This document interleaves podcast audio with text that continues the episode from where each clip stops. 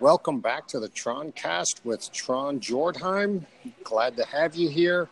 We're going to have some fun today. I'm talking with Howard Berg, and he is the world's fastest reader according to the Guinness Book of World Records. And I'll have to tell you, I've never had a Guinness World Book of Records record holder on the Troncast. So, Howard, welcome.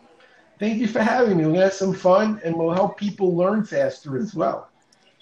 Yeah, that that sounds great. I mean, I I like to think I'm a pretty good reader, and some people say I'm a pretty fast reader, and I, I, I, like to think, you know, sometimes I have a tiny bit of a photographic memory. I can I can look at something and kind of hold it in my head. But to be the world's fastest reader, you've you've got to have some technique and some method that's pretty unique. So why don't you share that with us? I was saying, uh, I guess you didn't hear me. I was saying rather than uh, talk about how I read, I will show them how to read faster if you would like. Oh, I'd love that. Yes. Perfect. That's what I was doing. I'm sorry we got cut off. Um, That's all right. I'd like, after the podcast, get a book, nonfiction preferably, that you've read already, or one that's easy for you to understand. I want to make sure the only thing that can confuse you is your speed and not the content of the material. So go to the first chapter of this book where you would definitely understand what you're reading and read for a minute. The way you read, nothing special, just normal reading with a timer. At the end of the minute, take a pencil or a pen and put a little mark in the margin where you finish. So we have a measurement. That's how far you read now. Now I'm going to teach you to read faster. Go to the second chapter. Use your hand and go one line at a time and this is important with your eye following your hand as quickly as you could comprehend. So keep speeding up until you can't comprehend. And that's when you know you went too fast. Slow down just enough that your comprehension returns. And for five minutes, go at this pace, which is the fastest speed you could read with your hand with comprehension. Then go back to the first chapter where you initially began testing yourself. Again, test yourself for one minute, but this time use your hand. And you're going to blow past that tick mark you made by 20 to 40%. It's that easy to get started. Wow. Well, that would give you a little confidence, wouldn't it, if you had that kind of result quickly? And now for a quick break for a word from one of our sponsors. Thanks. Great. Uh, so we were talking about how it's how it's going to give somebody more confidence to to use this simple device to. I think that's pretty fascinating and should give somebody some quick results. That's the whole point. I wanted the solution to be easier than the problem. Many times, solutions are harder than the problem they're solving. This time, it's not the case. It's very, we did a double blind study with 100 people using a Nelson Denny, which is a standardized test, not just for speed, but comprehension. We had an A and B test. And to make sure the second test wasn't simpler, so they just looked like they got smarter, we split it two groups. One did A and B, and one did B and A. And we did a statistical analysis that showed it did make a difference. Everyone doubled or quadrupled with very, very good comprehension. Wow, that's amazing. That's amazing. That. Thank you. Yeah. Well, because a lot of people are frustrated because they feel like they read slow. This would be a great way to give them some confidence to help them read more, wouldn't it? I'm not interested in reading as much as learning. I thought that's I thought that was important to say. I don't yeah. like I don't like to read. I love to learn. It just turns out that reading is like a screwdriver or a saw. It's a tool for learning. I enjoy I love that. I like the outcome I get when I read. Can I give you a story about something I did to give an example? Oh, of course. About 10, 15 years ago, my wife wanted to go to Hawaii, and I lectured on cruise ships, and they had a cruise winning all over Hawaii. They didn't want speed reading. I said, What do they want? They said, They want Photoshop, they want photography, and they want video. And I said, I teach that. I didn't know anything about it, but I learned very fast. Yeah. The next day, I bought 10 books on Photoshop and read them in three hours. I learned Photoshop. the day after, I bought 10 books on photography. I read it in three hours. I learned photography. The next day, I bought 10 books on video. I read it in three hours. I learned video. So I went to the cruise, hoping the people. Yeah. Oh, we had another interruption, Howard. Come back to me. Come back to me, Howard. I'm Where'd here. you go? All right, good.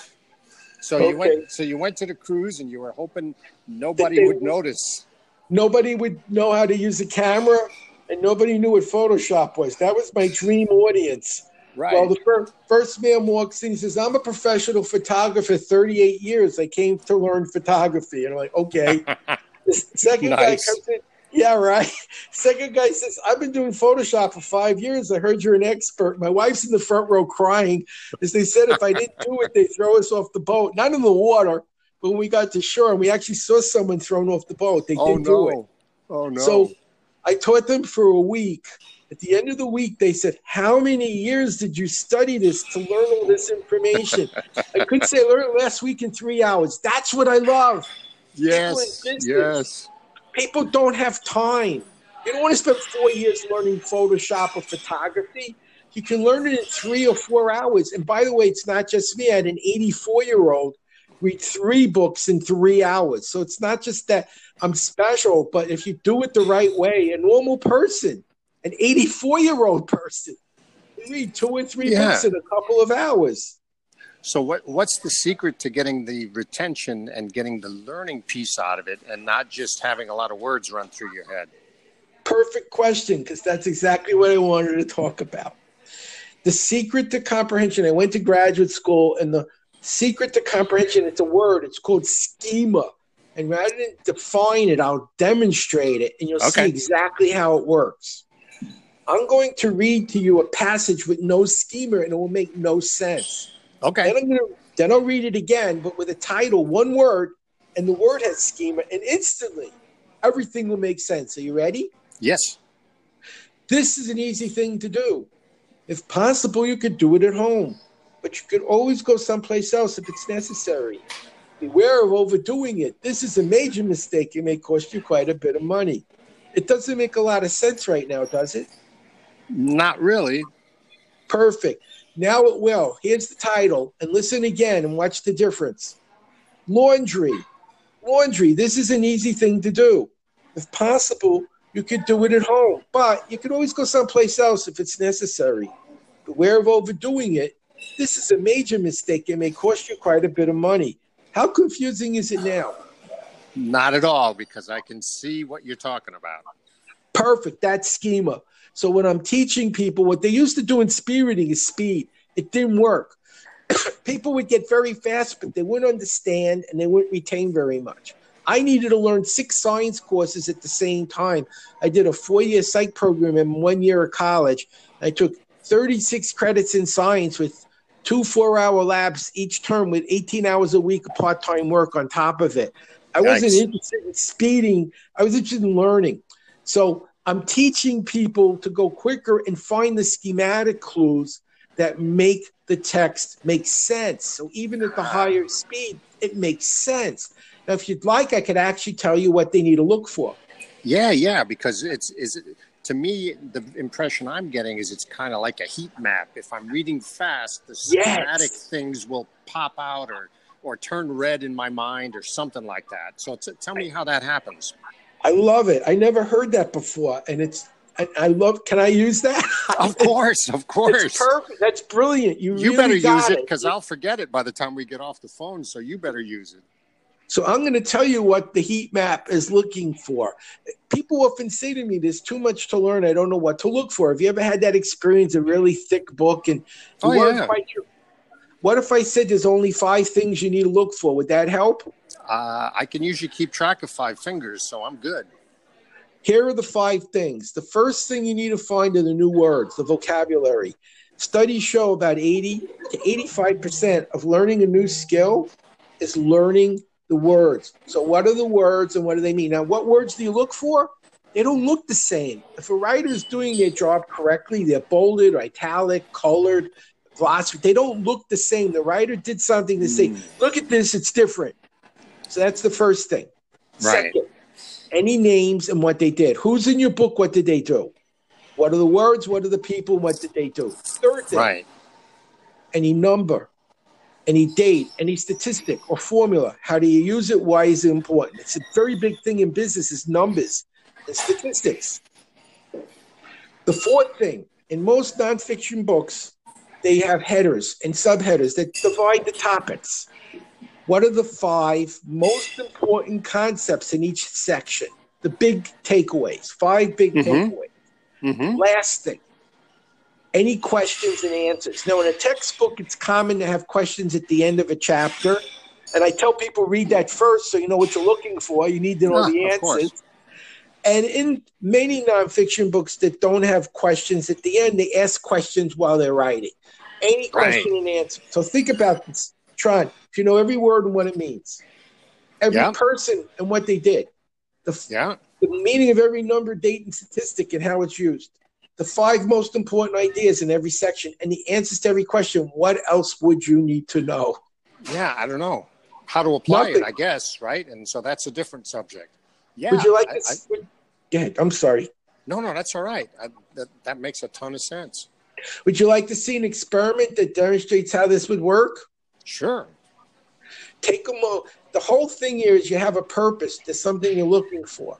I want you to look around the room, and our listeners look around the room at everything colored blue and memorize it. Because we're going to do a memory quiz right after we do this. Look around the room and picture anything colored blue and memorize it. Just do that for a moment. I'll give you a Okay. moment. I'm working on it. Perfect. Now, I want you to close your eyes and I want Mhm. you to remember everything you just looked at that was colored red. What happened? I got nothing. I got nothing. Because your brain said, that's not fair. You said blue, right? That's right. Exactly. And what happened? Blue things got bigger and brighter and louder and more noticeable, and everything else, including red, disappeared. Yeah. When you have a purpose and you're looking for those five things, those things will, like a heat map, pop because your brain has that capacity to emphasize things that it's told are relevant. Right. And so, e- even though you're going quicker, what really matters stands out from what doesn't. And now you're actually learning at a higher speed. Does that make sense? oh, it's a brilliant device. Yes. Thank you. I appreciate that. Yeah. That's that's wonderful. Thank you again. Yes. yes. Can I tell you, I've had kids. I had a school. We had 11 to 15 year olds. This is some of the things they accomplished just by doing, just by doing what I just described. We had a young man graduate University of Texas Arlington at 16 with a 4.0 economics major, masters in math at 19 with a 397 GPA, teaching at Harvard, at Yale now. He's in his early 20s as a professor. Another one was a C student, normal kid, C student. He was 11 years old. When we got done with him, he had he was a college professor at 22, an English professor. Right. Another one passed the bar at 19 in California. His 15 year old sister would be the youngest person in history to pass the bar, and his 17 year old brother, the second youngest, and his 22 year old brother was an attorney and worked and a pilot for Southwest Airlines. Using what I'm showing you. So, and of Right. course, I do this with companies as well. Kids use it to learn things in school, and companies use it to stay on top of critical data. Right. Because there's so much data out there. If you start combing through it, you just end up falling asleep, right? Without without knowing these, you know, five things to look for, for instance. right now, information you need to know doubles every six months. Every six months. And the average person only reads about 200 words a minute. That's why we created all the programs we did to help. I'm just going to let people know if they go to berglearning.com and we'll continue. Berg, B E R G, learning.com, and they put in Tron 10, they'll have access to these programs with a 10% discount. And we do have free lessons. We want to encourage them to take the free lessons. And if they need help, they contact the company. And if they can't help them, I will personally help them. I'm a Rotarian. If I can't get them Oh. to learn faster, Yeah. I give them the money back because you shouldn't pay for something you didn't get. Yeah. Rotarians do some great stuff. I, Thank you. I was in Rotary for a number of years and then got you know, got kind of busy and moved on to some other things. But Rotary does some amazing stuff. Well, Nick- so, folks, you heard that berglearning.com, Tron 10, berglearning.com, Tron 10. Oh, can I say one thing quickly? I, I'm doing. I'm training the Wounded Warriors in September as a gift. I, I Hmm. trained the Green Berets in uh, about April, and they told me that there's one to three suicides a day amongst these Wounded Warriors because they can't find work and they don't know what to do. So I said I could help them. I'll double. Yes. Their, I'll double their learning rate. I'm doing a full four-hour training with them for free to teach them how to get the skills they need so they won't have to kill themselves. And I'm doing this as part of my Rotary function because we my Rotary group's thing this year is helping veterans. So I said, let me do Right. that. And that's that's exactly what I'm doing. Well, that's wonderful, and and what a great way to, you know, see see the possibilities of the future to learn something new or to or to figure out how to learn something new. That's that's got to be a great feeling of empowerment for anybody, for your 11 year old kids, your wounded warriors, or or the frustrated executive who's just overwhelmed with reports that make no sense, right? So that's wonderful work.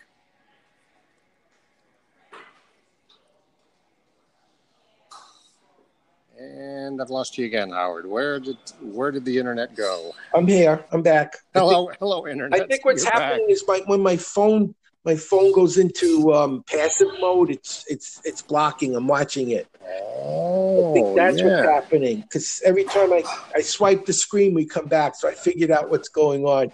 Uh, Okay. that's Well, that's happening. just like reading, isn't it? Because your mind goes into passive mode when you are not picking stuff up, and then everything just you you read but don't pick up anything. I just wanted to give them the link for Wounded Warriors. If you know a Wounded Warrior and you tell them to go to um, howardwarrior.com, they can sign up no charge. This is just for the Wounded Warriors. Howard Yeah. Warrior. dot- Please don't do this if you're not. We have limited space, and we really want to help these young people that gave everything to this country, and not have Yes. someone else take up one of their seats. Exactly. That's wonderful. Thank you. Howard Warrior, correct? Yes, dot com. I set it All right. up and it's there's no charge. It's a full program and I'm doing help these young people because they my dad had PSTD. He was in Normandy Oh. Beach. So I know how how how this affects people and I want to do something to help these people. Yes, and I and I knew people who came back from Vietnam, Yeah. very, very, very different men. So Yes. it's it's Yeah. amazing to do help that you can help these folks. That's That what we're here for. We're here to help Yeah. people. Yep. So, how can we use some of the things you're talking about to write better so what we write is comprehended better and we're getting our point across? Because I do a lot of writing and sometimes I feel like I'm just talking and I don't know that people always pick up what I hope they're picking up. So, can I use these same devices to write better? I, I will answer that in two parts because there's two parts to it. First, yes, and how to do it, and then I'll talk about how you can use what I told you, and then add some additional material that'll help even more, if that's okay. Of course. When you're writing or communicating with a prospect or a client, you have to use words that have meaning in their schema, in their map, in their understanding. If you use a word like SEO, I know what it means, you know what it means, but there are a lot of people who don't. So we have to use words that make sense to the people we're working with, not just to us. And so that's important. Here's a trick you can use when you use a word that might be misinterpreted. Put a comma after the word and then define it. That's called an appositive. That's the technical term. So I'll give you an example. Um, if I said an Agelaius phoeniceus, comma, a red-winged blackbird, I'm telling you what an Agelaius phoeniceus is. So if I'm talking, if I use a word like Agelaius phoeniceus, you have no idea what I'm talking about. Right. If I tell you a red-winged blackbird, you pretty much picture one. Sure. Both words are the same thing, but one word makes sense to everybody, and one word only makes sense to a biologist who studied ornithology of birds. So when we're writing, we want to make sure if we're using words that may not make sense to the general public, we put a comma after the word and then tell people what that word meant so it means something to them and not just to you. That's important. Wonderful. Wonderful. That's a great that's a, a great help. What what other things can we do to, to be more understood? Well, I thought I would describe writing in general, how to eliminate writer's block. First, what causes it and how to get rid of it. Does that help? Oh, yes. There are two primary causes for writer's block. Right now, what are you and I doing? Literally, right now, what are we doing? We're having a conversation. Thank you. We're talking in a conversation. That's how we normally express ourselves by talking. We use words. When we write, we use our hands and we use letters. We're either typing letters on a keyboard or writing letters with a pen or a pencil. But we're not using words, we're using letters. It's a very different way of expressing your ideas. Switching from talking to using the hands and writing letters does not happen spontaneously. And so many people will stare at their screen or at the blank pad, struggling to get their hand to start moving to do something. Right. But, the, but the funny part is once you start, it's easy to keep going. Once the switch is thrown and the information is flowing through your hands and not your mouth, the phone rings, you keep writing. The TV's on, you keep writing. Initially, you couldn't do anything, and now it's effortless. Does that make sense? It does. The second problem is a conflict. There are two parts of our brain. One part, the left brain, predominantly is involved in editing. That's the spell checking, the grammar, the agreement. The right brain is predominantly involved with the story, telling what you want to say. To see if you can relate to this and if our audience can relate to this. You write 10, 15, 20 lines, and then you stop and you look at it. You say, This is terrible, and you hit the delete key. Does that ever happen? Oh, sure. That's where you get blocked. You're trying to write and edit at the same time. It's very, very inefficient. Here's what I do I have a program, I show them how to create a very good structure with their left brain and then write the story sloppily, a D or a C minus. It's not well written. It's terrible, but it's all the ideas that you want to talk about put down on paper. Don't critique it, don't spell check it, don't criticize it, just keep writing. After you've done, go back after a break and use your left brain and edit it to an A level. Fix the grammar, fix the spelling, fix the words that don't fit. Make it perfect up to an A. If you do it in two steps, first get the ideas out and then perfect them when you're done, you'll complete your writing in a fraction of the time with better outcome. And again, I've created an entire program just on how that's done Yeah. step by step. That makes sense. And and I know people who like to use voice to text who will who will Yeah. Talk their, what they want to communicate in writing as if they're talking to someone and then go back and edit it later. So that's kind of what you're talking about, isn't it? That idea of get the idea out there, get the general Yes. picture painted, and then go back and fix your lines and clean it up. And actually, that is a good way to do a first draft for me. So I, I type quickly. I can type about 125 words a minute, so I can keep up with my flow. Many people Right. they type they type slower than they think. Right. And So what's happening is their mind is like three paragraphs ahead of where they are, and they start forgetting what they want to say. Right. And I think that happens to a lot of people. So interesting. And that's why recording it eliminates the problem. And then you can transcribe it. And I'll give you a fast way to transcribe it. Um, inside of Google, there's Google Docs, and Google Docs will translate what you say. So record what you want to write, and then put the recorder next to a microphone and play it back while you're in Google Docs. And Google Docs will translate your recording into text with a very high level of accuracy. Well, that's a simple way to do it. I, I use a, a speech to text app that's pretty good, but that's a good that's a good way to do it too. I like that. I'll try that next time. Please do. And of course, you'll have to clean it up because we don't always speak with full sentences. When we write, it's full sentences. But we often use one or two words or in, grammatically incorrect phrases that make total sense to the other person, but would look incorrect in writing. And that's what Right. we're looking for. Exactly. And that makes it so easy to fix it after it's done. And I always tell people take a break because what you wrote seemed right when you wrote it, and it's going to seem right immediately after you wrote it, also. But after you've had a little time, I, I look at it as if a student or someone wrote this and I have to grade it. And Yeah. It's not my writing, it's someone else's writing. I'm being asked to edit someone else, not me. So I'm not looking at it as a personal thing. I'm looking at it as a third party. And now I can be more objective about my critiquing of what I wrote because it's not my writing. I'm just editing what someone wrote. That's a great approach. And it That's gives you more good. objectivity. Yeah, yeah. Thank you. Yeah. Oh, I like that. Thank you. Well, we, well, we've covered some really great stuff. So, how to increase your speed, how to really increase your retention, comprehension, how to communicate better when you're the one on the page for other people to read.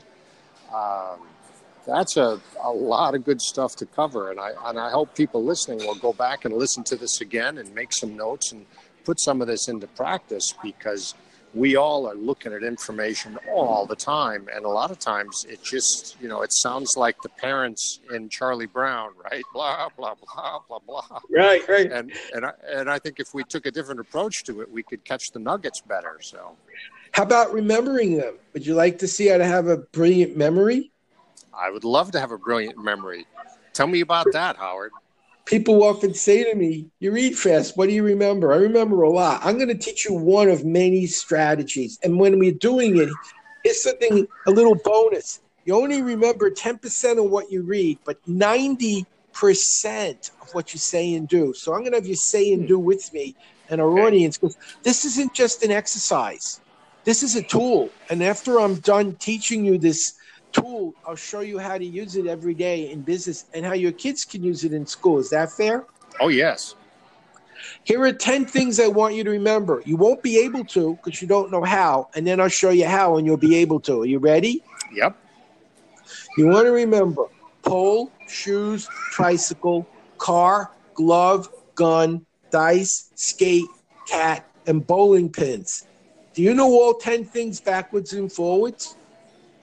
No way you lost me at about five or six And that's the norm. Now I'm going to show you not only how to remember them, but you will effortlessly remember these forwards and backwards with no effort. Are you ready? yes The Greeks discovered this technique thousands of years ago. If you have a list that you know and you link it to the list you're trying to learn, it takes less time. Tron, I'm going to bet you can count to 10. Am I, am I on safe ground here? you, you can you can proceed with confidence And I'm hoping our audience is in the same state of learning. They can count to 10. I'm sure of it. We're going to use those 10 numbers to learn 10 things super fast. Are you ready? yep The number one, it looks like a pole, a big tall one, like a lamp pole. Is that correct? yep What's one? pole You just did it. Perfect. Two, how many shoes are you wearing? uh, two What's two? shoes What's one?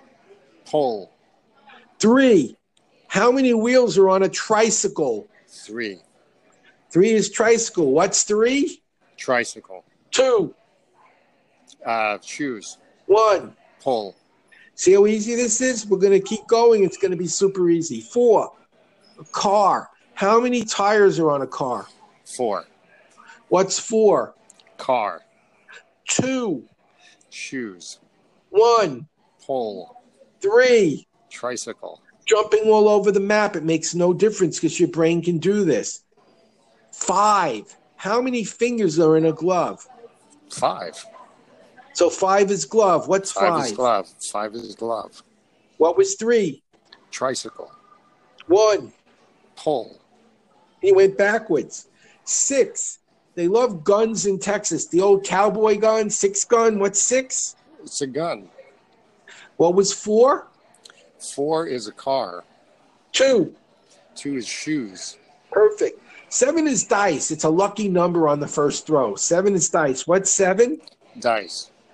What was five? Five is. Uh, Picture your hand. oh yeah, the glove. Sure. That's how I do this. It'll it'll lock in. Yeah. Three Is a tricycle. and one. Is the pole. Yeah. Next, next thing we want to look at is eight skate. Rhymes work. What's eight? Uh, eight skate. What was six? What did they love in Texas? Six is the gun. Four. Four is the car. Two.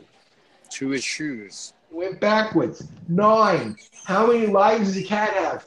Nine What's nine? is the cat. What was seven lucky in? Seven's dice. Five. Uh, five was the glove. See, now you're remembering it. 3 Mm-hmm.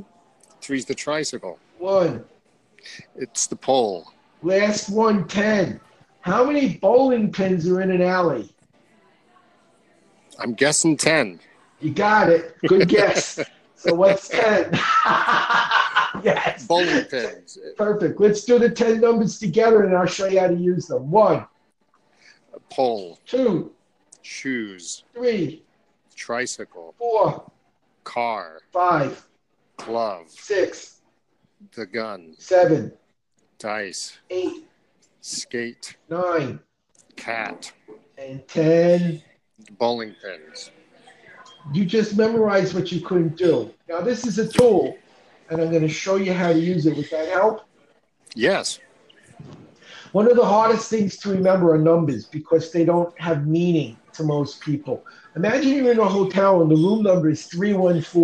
A lot of us travel in business and we get we forget the room because we're in so many hotels, they all look the same after a while. Yeah. I turn the number into a picture. Three is a tricycle, one is a pole, four is a car. Imagine Oh. a tricycle hits a pole on a car. Can you picture that? A tricycle? Yes. Okay. Tricycle, what number? Uh, three. It's a pole One. on a car. That's four. That's your hotel room. It's also the value of pi in geometry for measuring Yep. circles. So you can use this in science and math in school and for history Yeah. dates in business. Due dates, percentages, room numbers, phone numbers, product SKU numbers. Now you know how to memorize numbers. That's great. That's great. So I, I, I taught myself a different device just because I make a lot of phone calls. So if my room was 314, I'd know that's the area code for St. Louis. So, you know, silly things come to you, right? Right? Also, silly three- things come to you. Let's say it was two one four. It's Valentine. It's it's Valentine's Day. Sometimes you Uh, and, and that's and that's the area code for Austin, Texas. It's actually it's actually Dallas. I, I, Dallas, sorry, sorry, it's okay. Dallas. I live here. That's why I know. Otherwise, I wouldn't know. The only reason I can say you're wrong is because I'm here. and it's my phone number, so I know. That's funny. That's funny. Yeah. So that's memory. Now, there's another big skill, and I, I want to talk in terms of business. When people tell you something, and you've got people tell you something you needed to do, by the time you got home, how often did you forget what they told you and it didn't work? Oh, it happens. What if they not only told you what you needed to know, but how to remember it when you needed to use it? Wouldn't that help? That would be all right. Why isn't anyone doing that? I don't know. Uh, I don't know because they they remind they forgot to remind himself to do it or something. Because no one tells them to do it. And it's something they should all be doing in business. Don't just tell people what they need to know. Tell them how to know it when they need to know it. That makes sense. Right. That makes sense. And there's another skill, if it's okay, which is emotional intelligence, which plays a critical role in success. May I tell you a little about it? Of course. I'm going to pretend I'm teaching you to drive. And I tell you, oh, Tron, you're great. You're ready to pass the road test. Go make your appointment. I say, great. You go make your appointment. And I say, how'd you do? You say, I failed. How could you fail? You know how to drive. I got nervous. It was a test. Does anyone, can you relate to that? I got nervous. Oh, of course. That's Of course. emotional intelligence. The ability to Mhm. stay focused. That's why I trained the Green Berets. I said, you guys know everything you need to know to survive under fire. But if you get scared or nervous, you won't remember it and you'll get killed. I'm going to show Right. you how to stay in the right state so you can use what you learn, not get killed. And that's what they did with the Royal Thai Army in Bangkok. So Mm. imagine now, instead of just teaching you how to drive, I also taught you how to stay calm during the test. How many more students would finish the test successfully? Oh, triple the number. Would you like to see how to change an emotional state so you'd see how it can be done? I would love to. I'm going to show you and our audience listening how to create energy, how to wake up. So if you're in a business meeting, you start getting tired and you can't get up to have coffee, wake up. If you're in a classroom and it's boring, how to wake up, or a test for your kids, like a SAT. Or you're driving in traffic and you're getting tired, how to wake up. Would that be helpful? It sure would be. I'd like everyone to stand. Tron, you may not want to stand because you have a microphone, but everyone listening, please stand. And I'm going to show you how to create the state of being awake. I'm going to ask a quick question. Tron, the left side of the brain, do you know which part of the body the left side of the brain controls? Uh, the right side, That's right. And then the right side controls. the left side. We're going to do an exercise that uses both sides of your brain. I want you to take your hand on the left side and touch your right shoulder. And then take your hand on the right side and touch your left shoulder and alternate like the Macarena. Left to right, right to left, left to right. Perfect. hmm You're using both sides of your brain alternating. Now we're going to do both at the same time. If you're standing, take your left hand, touch your right knee, and then your right hand and touch your left knee and alternate. You'll see you have to think a little because one part of your brain is with your knee and one part's working with the hand. Yeah. Now raise your hand up in the air, your right hand, and squeeze your thumb and say this like you truly feel it. I feel great. Yes, say it. I feel great. I feel great. Yes. I feel great. Yes. And pull your hand down to your side as you say it. I feel great. Yes, as you say I yes. feel great. Pull your hand Yes. I feel great. Yes. We're gonna do three great. sets. Yes. Perfect. Perfect. We're going to do three sets of these. When you're done, I'm going to show you how to use this in business and school. Are you ready? Yep. Go at my pace. First, the shoulder taps. One, two, three, four, five, six, seven, eight. Now the knee taps. One, two, three, four, five, six, seven, eight. How do you feel? Better. I feel great. Oh, I feel great. Yes. yes. Okay, we'll do it again a little yes. faster. And you do feel a little better because you're moving. We're going to go a little faster this time. Ready? Shoulder taps. One, two, three, four, five, six, seven, eight. Knee taps. One, two, three, four, five, six, seven, eight. How do you feel? I feel great. Yes. Perfect. Last one, as fast as you can possibly go. Watch your knees. Don't bang anything. Ready? One, two, three, four, five, six, seven, eight. Now do your knees. One, two, three, four, five, six, seven, eight. How do you feel? Great. I feel great. Perfect. Yes. Sit down, smile, and feel great. You know what happens when you do this three times? You reset your energy. Nothing. Nothing. Absolutely You have nothing. moved. Would you like? Would you like to know how to make it actually work? Sure. Remember Pavlov? He rang a bell, he fed a dog. He rang a bell, he fed a dog. Eventually, the dog drooled when he rang the Yeah. bell. Yeah. You don't want to ring a bell and drool, but every time you do this, you feel a little more awake because you moved. And when you felt more awake, you squeezed your thumb and said, I feel great, yes. Studies Yeah. show habits take 90 days, not 30 days to form. So if you do this every day, slow, medium, fast for 90 days, now you're in an important meeting. You don't want to tap your shoulders, you'll look strange. But you squeeze your thumb and say, I feel great, yes, to yourself. And you'll feel the way you did every time you did this drill more awake. And you, Yeah. can, and you can wake up during the test, wake up during a meeting, wake up in traffic. The kids can wake up when they're taking a standardized test. And in the same way, we can teach people to relax and trigger it when they need it. so they're not nervous. We can teach them to focus and concentrate. And that's what I'm doing in my programs at berglearning.com. That's wonderful. Well, everybody, you need to go to berglearning.com because you are going to learn a lot. Howard, you have some some wonderful methods and techniques to. Oh, just want to say, we use should all be Troncast 10. Remember to use Troncast Tron 10. 10. Troncast 10. Troncast. Troncast test. 10. Troncast 10.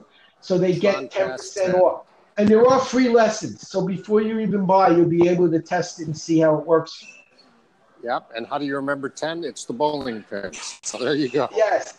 Also, when we're doing numbers, I make the 10 to 0 because we need 0 to 9. So I make the 0 as the 10 bowling pins. But you can use it as a 10 also. All right. Excellent. Excellent. That is wonderful.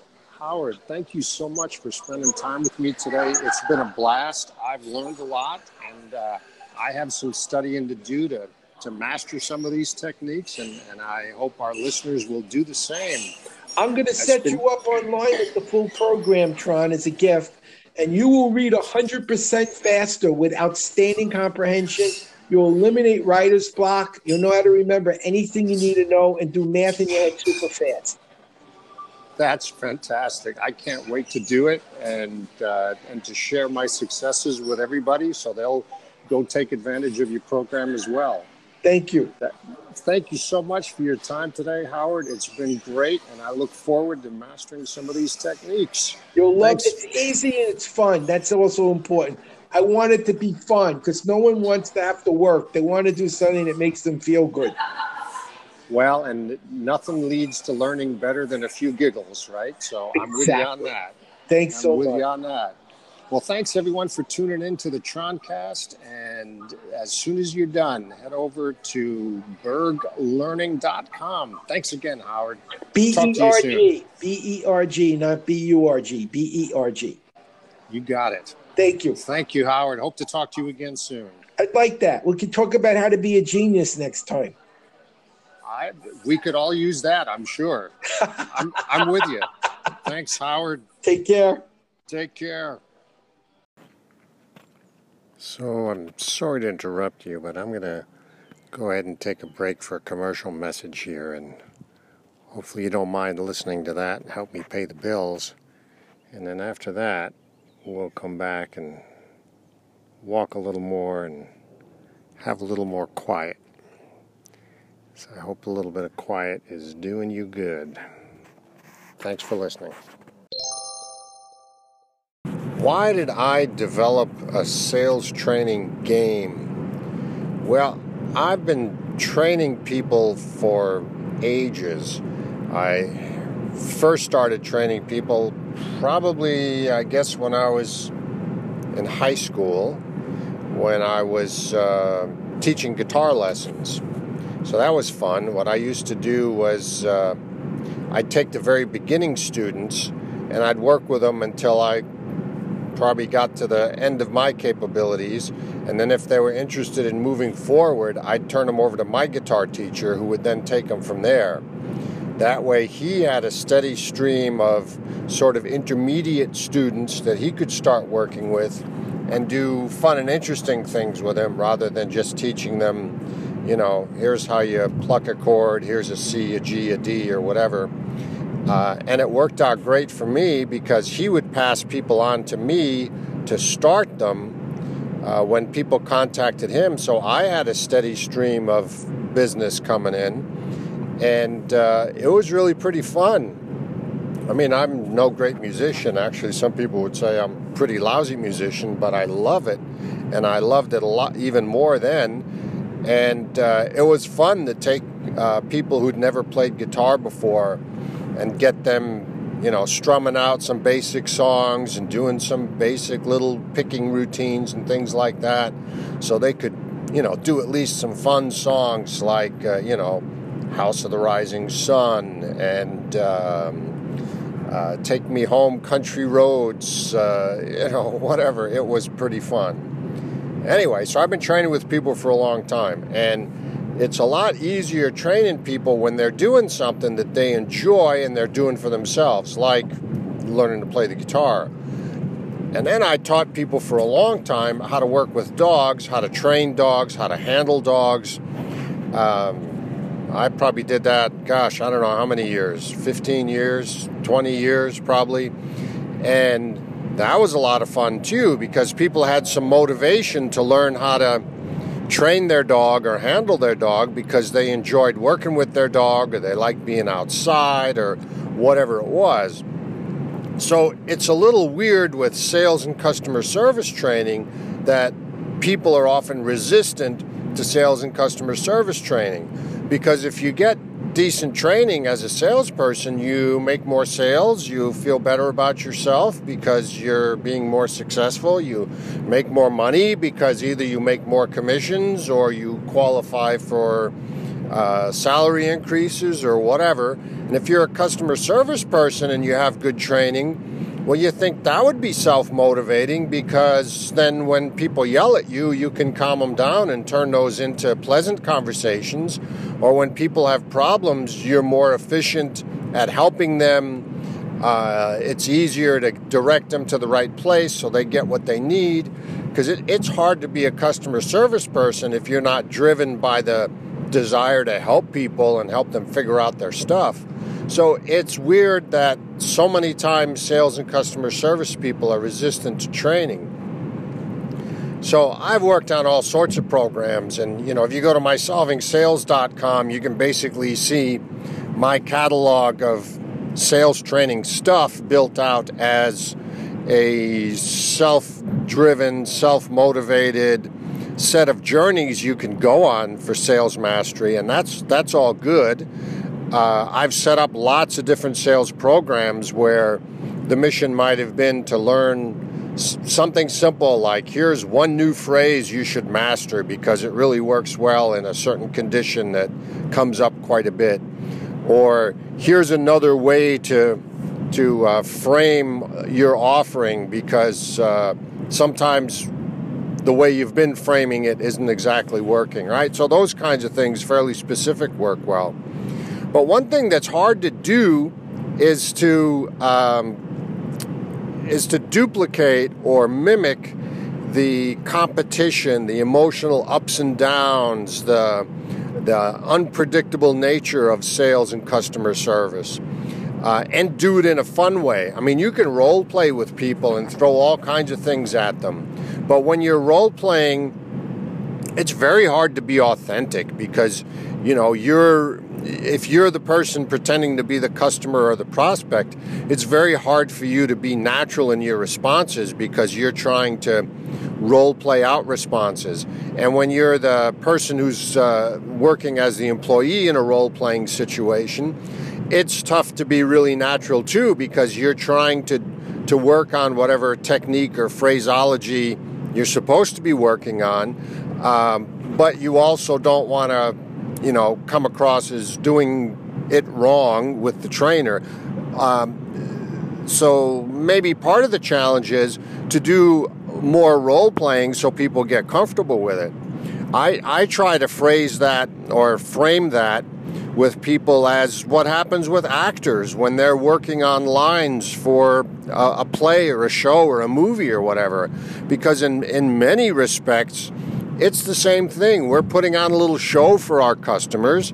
And yes, there's always a lot of improvisation and some unpredictability, but we kind of know what the scene looks like. We know pretty much the only two, three, four ways that scene is going to resolve itself. So why not practice scripting? I mean, we call it scripting in sales and customer service, so why not practice it as if it were scripting and practice the script until you get the motivation of the line right and the phrasing of the line and the pacing and the tone and all that sort of thing. Uh, I mean, I, I try to work on that with people when when I'm working on retention exercises because being able to retain good training is difficult too. So, I mean, you can take the phrase, sure, I can help you with that, and you can deliver that 14 different ways. And really, until you've really perfected that, doing it maybe three, four, five different ways, it doesn't always roll off of your tongue in the smoothest way possible. And sometimes it sounds a little canned with people. But if you practice your, sure, I could help you with that in many different ways in many different tones, then you can can customize it, uh, smooth it out uh, for any kind of customer you're talking to under any kind of circumstance, and it becomes a great answer for just about anything somebody's going to ask you.